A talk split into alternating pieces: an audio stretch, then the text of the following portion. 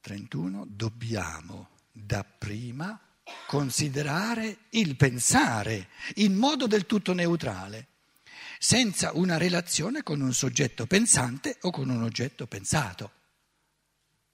Che fenomeno è il pensare? Questa è la domanda fondamentale, perché lì è l'elemento in cui siamo sempre dentro. Quindi guardiamo a questo pensare. Come è fatto? Cosa avviene? Che cos'è? Il pensare però. Quello è il punto di partenza. Perché il pensare non ha una causa ulteriore. Perché la causa del pensare cosa dovrebbe essere? Qualcuno che ha pensato il pensare. Se, se, se, non l'ha pensato non lo può creare. E qualcuno che pensa il pensare è il pensante, e allora siamo, restiamo nel pensare, cioè dal pensare non si può andare fuori.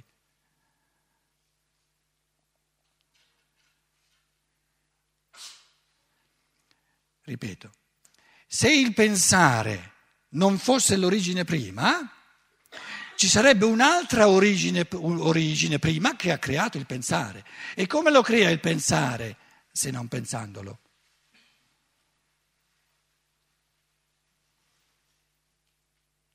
Si può creare solo ciò che si pensa, eh? Oppure, detto in altro modo, si può creare qualcosa che non si pensa? Cosa vi dice il pensare? No, no, qualcosa che non si pensa è aria fritta, non è nulla. Comincia a essere qualcosa quando lo pensi. Quindi il pensare è l'origine, l'origine prima. Lo spirito pensatore è l'inizio primo è l'Eterno, che non proviene da qualcosa d'altro, e crea il tempo squadernando i suoi pensieri, rendendoli percepibili. Caro essere umano, siccome te sei un pensatore in erba, dai, i miei pensieri te li, te li metto lì al rallentatore, il, la creazione è il rallentatore dei pensieri divini per aiutare l'essere umano che, che, che, che va, vada prima così lentamente a pensare, a pensarli uno dopo l'altro. Perché è lento, deve prima imparare a pensare sempre più velocemente. Quindi il creato sono i pensieri divini al rallentatore e il rallentatore li rende percepibili uno dopo l'altro, altrimenti eh, ci tocca arrancare e, e, non capiamo nulla. Se, vogliamo, se volessimo capire tutto in una volta non capiremmo nulla. Come fa il creatore a avere tutto in una volta? Chiedetelo a lui, eh, io non, non ci ho mai provato a essere il creatore del mondo. Però eh, tutta questa bella pensata eh, può averla tirata fuori solo se ce l'aveva dentro e se ce l'ha dentro tutto in una volta. Però questa è una domanda interessante. I pensieri divini gli vengono uno dopo l'altro? Se i pensieri gli venissero uno dopo l'altro, sarebbe un pensatore umano, non un pensatore divino. Quindi la caratteristica del pensatore umano, dello spirito umano che pensa, è che i pensieri vengono uno dopo l'altro. Poverello, eh? perciò vive nel tempo. Per imparare sempre di più a farli venire a tre, a quattro, a cinque, a sei, a sette, tutti in una volta.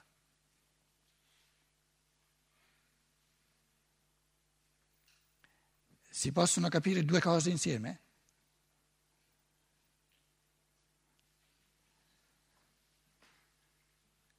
Distinguere significa capire due cose insieme, se no non le posso distinguere.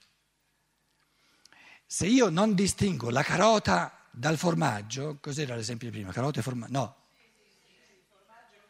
Formaggio e carota, se io non li penso insieme, non li posso distinguere. Quindi ce l'ho tutte e due nel pensare.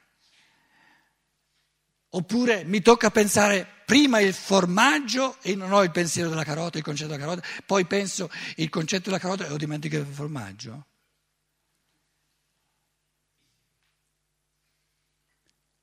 brevissimo, però uno dopo l'altro. Mentre pensi di formaggio, la carota è andata a ramengo. Poi pensi alla carota, il formaggio è andato a ramengo. No, no, no, no.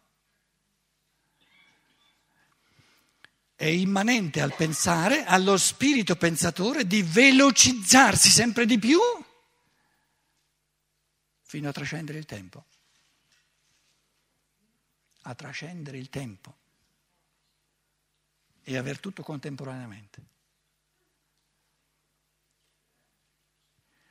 Beethoven, Ludwig van Beethoven, la nona sinfonia ce l'ha tutta insieme o ha soltanto una nota dopo l'altra? Beh?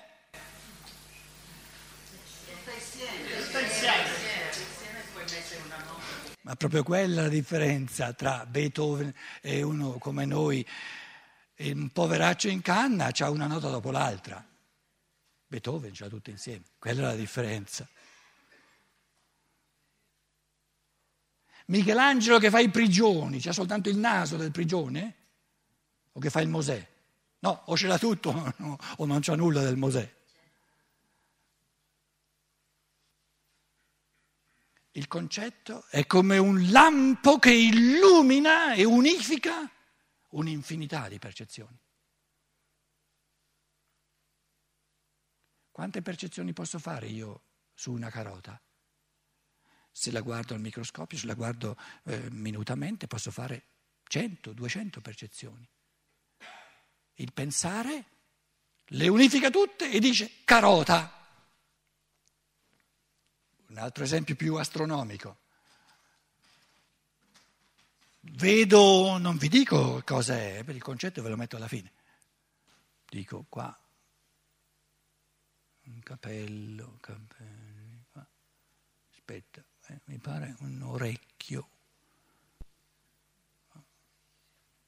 naso,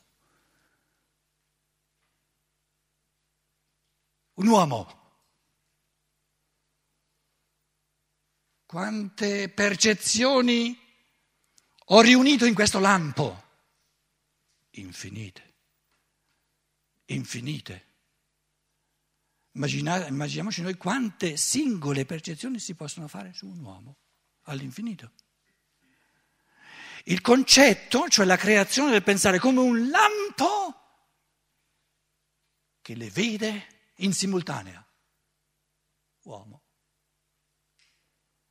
essere umano.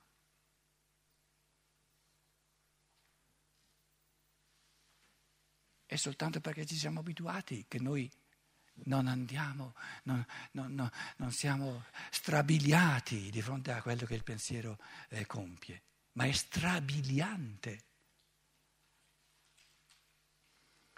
Perché nella misura in cui ci lasciamo strabiliare, capiamo che abbiamo in mano una leva archimedica tale che con questa leva possiamo capire, illuminare e quindi avere in simultanea uno sguardo d'insieme su tutte le cose.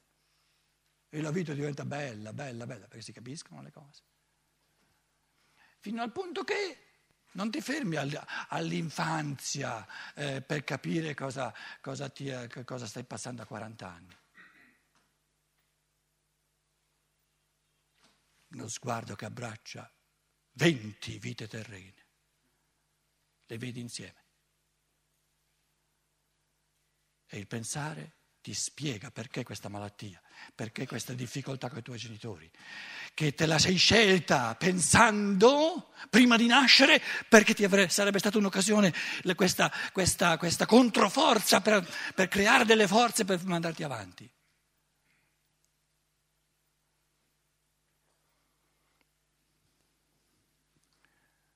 La prospettiva delle vite terrene è un, è un pensare ampliato, che non soltanto vede tutta una vita come una unità, così come l'organismo umano è una unità, ma addirittura una vita come un membro in un organismo che ne abbraccia diverse. È possibile, vi sto esprimendo pensieri possibili, tanto è vero che suppongo che perlomeno li capite un pochino. Dove sono i limiti del pensare? Non ci sono, non ci sono. È assurdo parlare di limiti del pensare.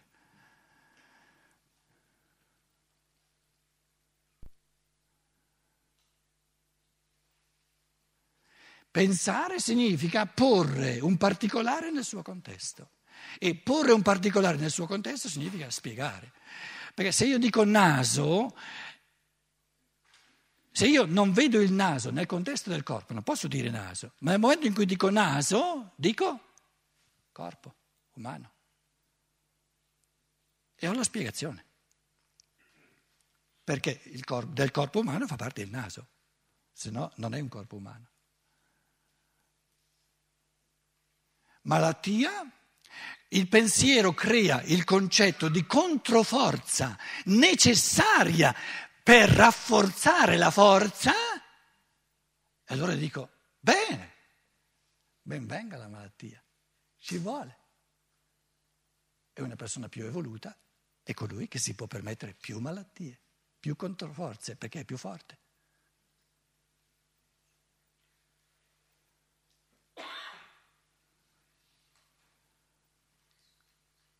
Non è una terapia? Quella di saper vedere una malattia come una fortuna, come un privilegio che un altro non si può permettere? Voi mi dite che è un inganno? No, io vi dico non è un inganno, perché il pensare dice solo così ha un senso.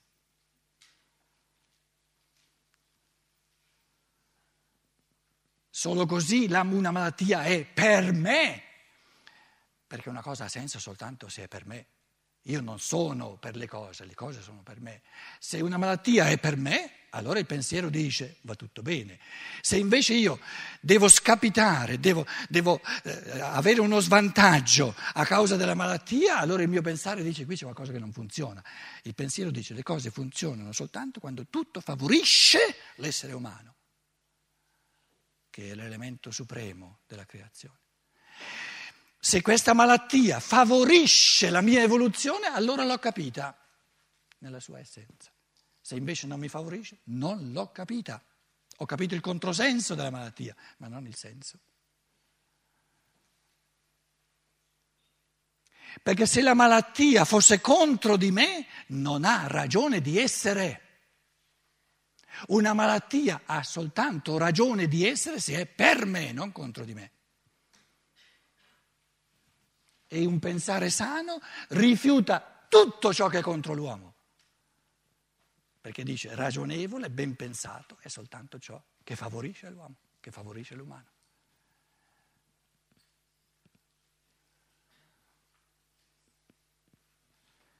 Il terapeuta vuole interrompermi, eh?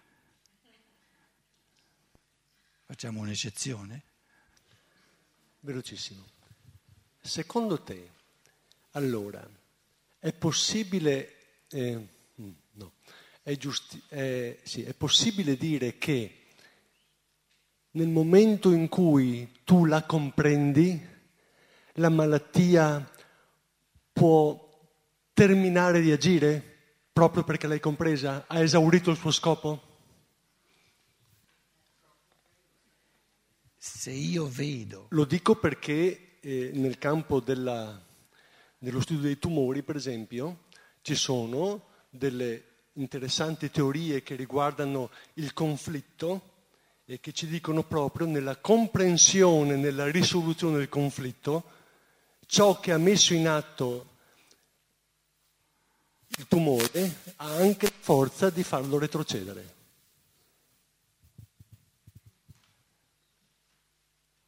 una bella pensata, una gran bella pensata. Perché chi è capace di volere il tumore deve essere capace anche di non volerlo, altrimenti non sarebbe un volere, sarebbe un istinto di natura. Quindi se il volere è libero, può liberamente volere una cosa e anche non volerla. Torniamo indietro alla malattia. Il tumore ci mm, porta un elemento di complessità un po' troppo mm, che, che, che rende più complessa la cosa. La malattia. Tu hai chiesto all'inizio, poi hai complessificato il pensiero e ci rende più difficile. Torniamo alla mattina, hai chiesto. Se io la capisco, vuol dire che termina? Nel momento in cui io penso la malattia come occasione, come controforza necessaria per rafforzare le mie forze, desidero che rimanga il più a lungo possibile. Perché allora divento il più forte possibile. Cos'è l'incarnazione? Una volontà di malattia dalla nascita alla morte, come occasione all'infinito,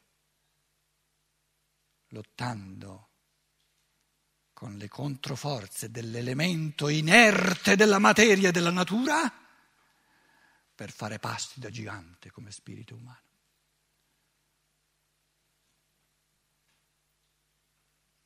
L'ho voluta questa malattia prima di nascere e l'ho voluta lunga, almeno tre anni.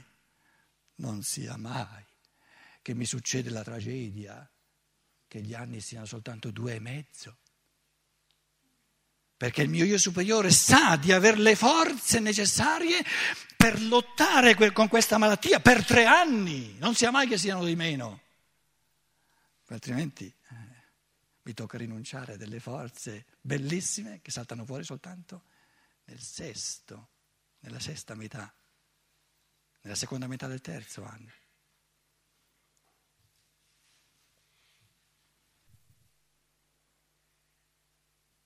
È forte colui che ama la controforza, perché sa di dovere alla controforza il rafforzarsi della forza. È forte l'amore che ama l'egoismo, perché senza l'egoismo l'amore non avrebbe quella controforza che lo rende sempre più forte.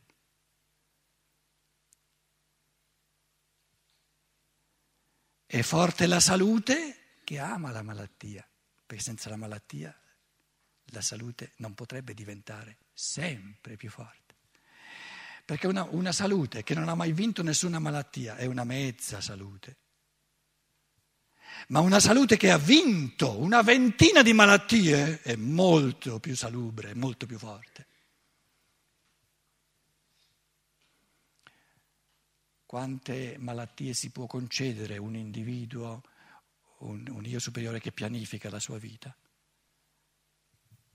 È del tutto individuale.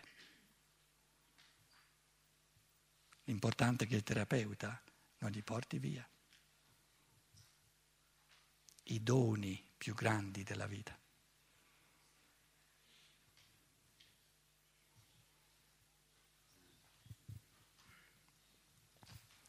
Qualcuno di voi forse ha studiato il Faust. Qual è la cosa più bella che è capitata al Faust? Il Mefisto. Senza il Mefisto tutta l'evoluzione del Faust non sarebbe pensabile. Il diavolo. Il diavolo.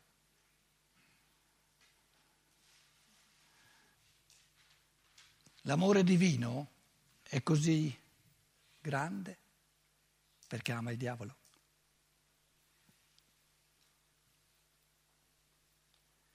E la paura del diavolo è la debolezza dell'uomo. La paura del diavolo è la debolezza dell'amore. L'amore del diavolo, che si ama il diavolo perché soltanto lui mi dà la possibilità di superarlo, e per superarlo bisogna che ci sia, è la forza dell'amore. Solo quell'amore è forte che ama il diavolo come controforza necessaria per rendere l'amore sempre più forte. E il diavolo più eh, è l'egoismo.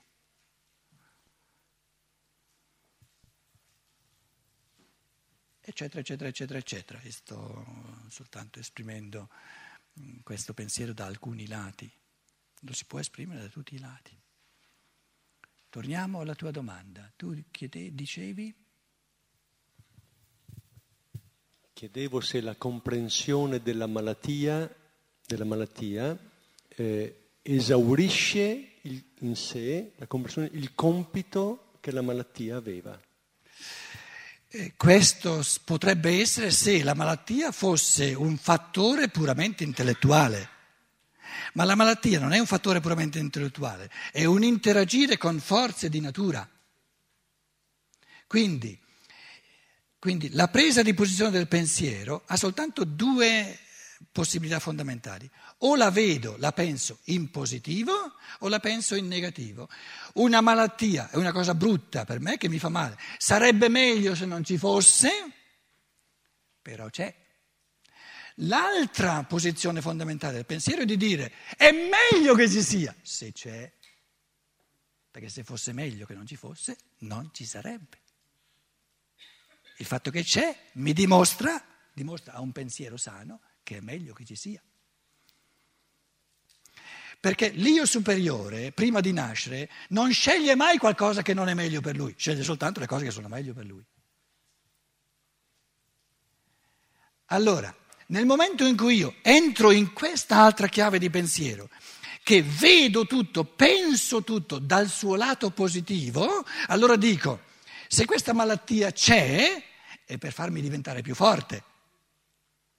Però divento più forte non soltanto coi pensieri positivi, ma vivendo, lottando contro le forze corporee che la malattia, queste, queste, queste controforze di pesantezza, eccetera, lottando. Quindi, diciamo, i passi in avanti vengono fatti lottando per superare la malattia. Però questi bei passi di lotta contro la malattia li posso fare. Ho, ho la gioia, la fortuna di farli soltanto finché sono possibili. Quando la malattia finisce, eh, è finito lo spasso.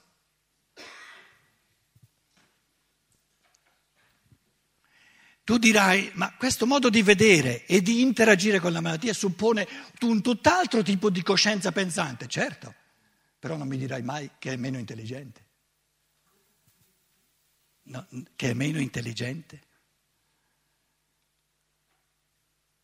Perché colui che rifiuta la malattia, perché la pensa in negativo, che sarebbe meglio se non ci fosse,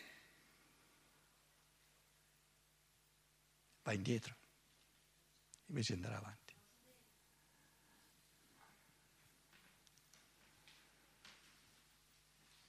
Adesso pensiamo, immaginiamo quanti cosiddetti terapeuti, in fondo, se sono sinceri, hanno questo concetto della, della cosiddetta malattia che sarebbe meglio se non ci fosse. È un pensiero sbagliato. Perché se fosse meglio che non ci fosse, non ci sarebbe. È come il teologo, è la versione laica del teologo che ti viene a dire il peccato originale è un peccato, sarebbe meglio se non ci fosse stato. Pensiero bacato. Perché se il peccato originale non ci fosse stato, non ci sarebbe stata nessuna evoluzione. E questo sarebbe meglio? Quindi un terapeuta comincia, comincia a essere veramente terapeuta, ad aiutare a guarire soltanto nel momento in cui, nella misura in cui si crea una struttura mentale che ha la convinzione assoluta che ogni malattia è un'occasione privilegiata di crescita. Altrimenti vada via sparisca, non è un terapeuta, è uno che gli rende, gli rende la malattia oh, ancora più, ancora più terribile, perché la pensa in negativo. Adesso sono in due a pensarla in negativo, una cosa terribile.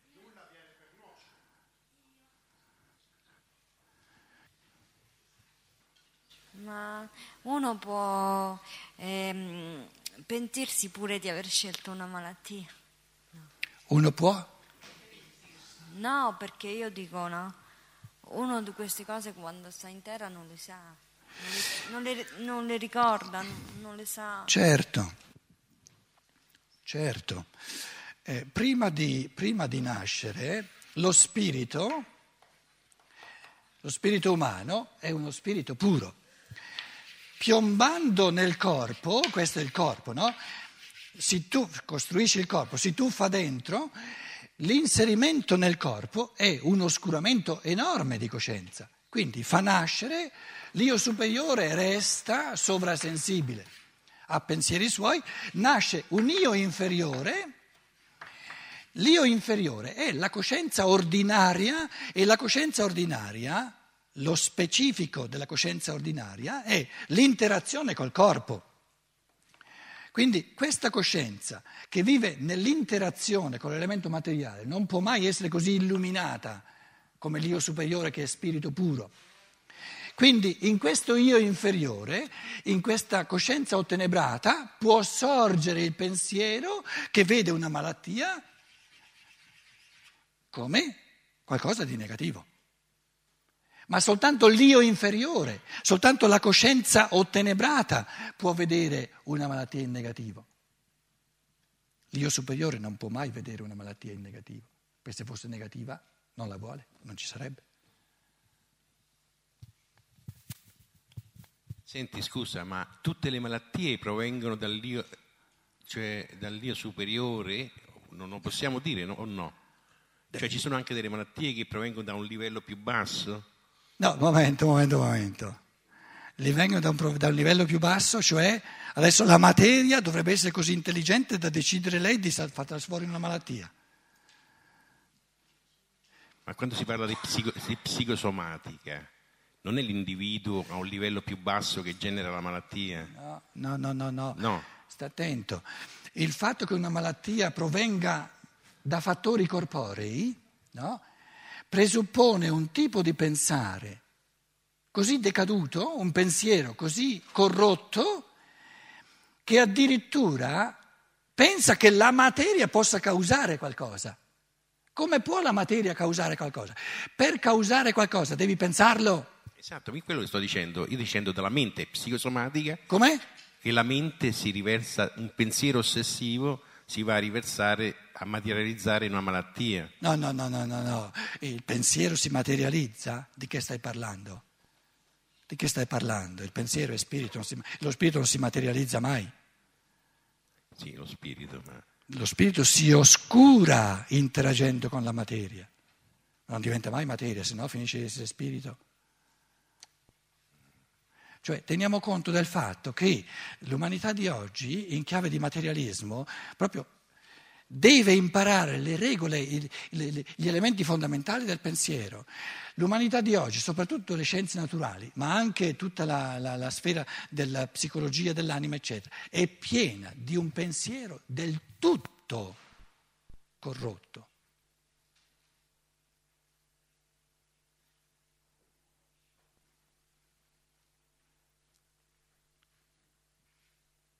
Prova a ripeterci. Un'origine della malattia è lo spirito, lo spirito individuale, che chiamiamo io superiore, che l'ha pensata e l'ha voluta. Alternativa?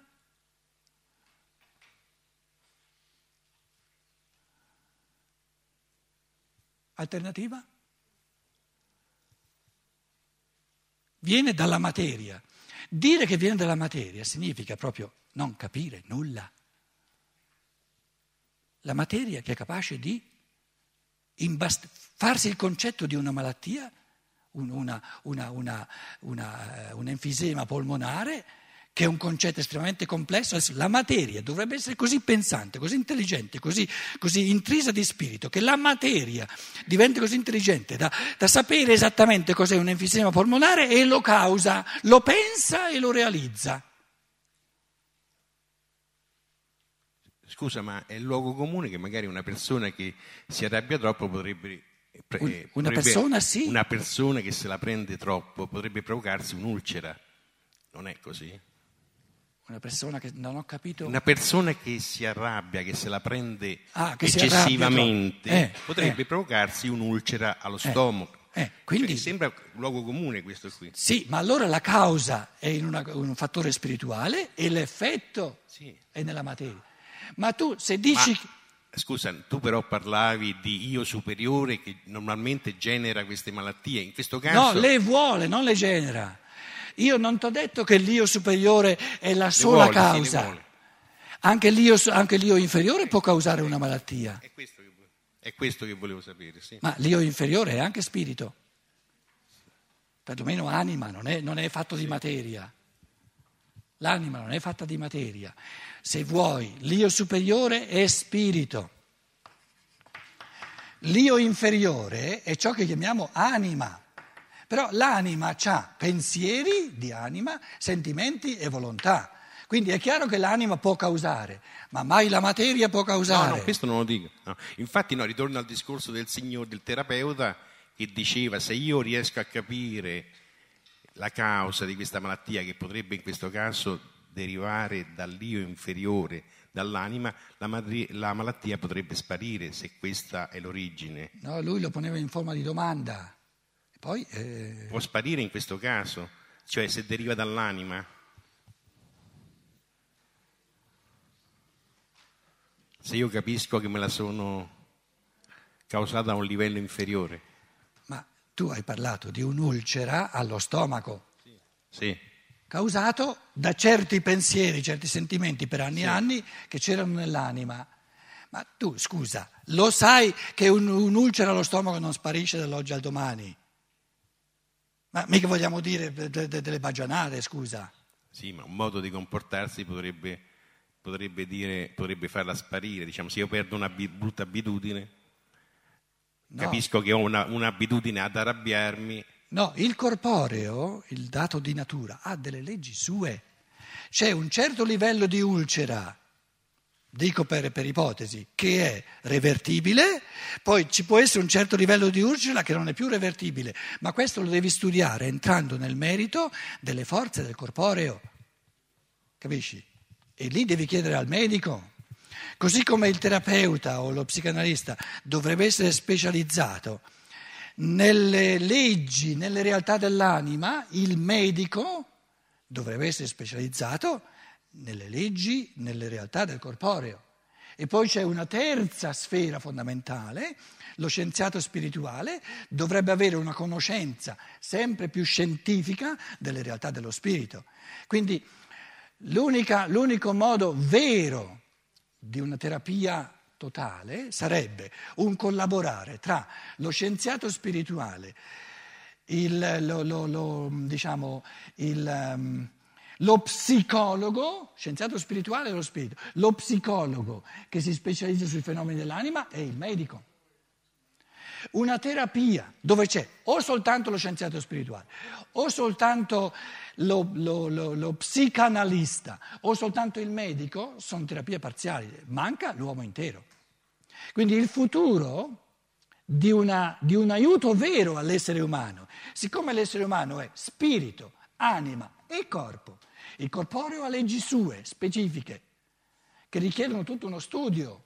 Non si può essere specializzati nel corporeo e nell'animico e nello spirituale, se no si diventa dilettanti in tutto. Quindi il medico, lo psicanalista, lo psicologo e lo scienziato spirituale devono mettersi insieme, questo è il futuro, e devono ascoltarsi a vicenda. E quando stiamo parlando di ulcera deve parlare il medico, non lo psicologo. Se invece parliamo di un'arrabbiatura, stiamo zitti, sia, lo, sia il medico sia lo scienziato spirituale, lasciamo parlare lo psicologo, perché l'arrabbiatura è un fenomeno specifico dell'anima. Questo tipo di, diciamo, di complessificazione della terapia, ma comunque del modo di interagire fra esseri umani, dove queste tre sfere che sono veramente specifiche, è tutto da costruire. Però è una bella prospettiva per il futuro. E Stein ha tenuto corsi specifici dove c'erano medici, c'erano pastori d'anime, lui era lo scienziato spirituale e diceva bisogna mettersi insieme.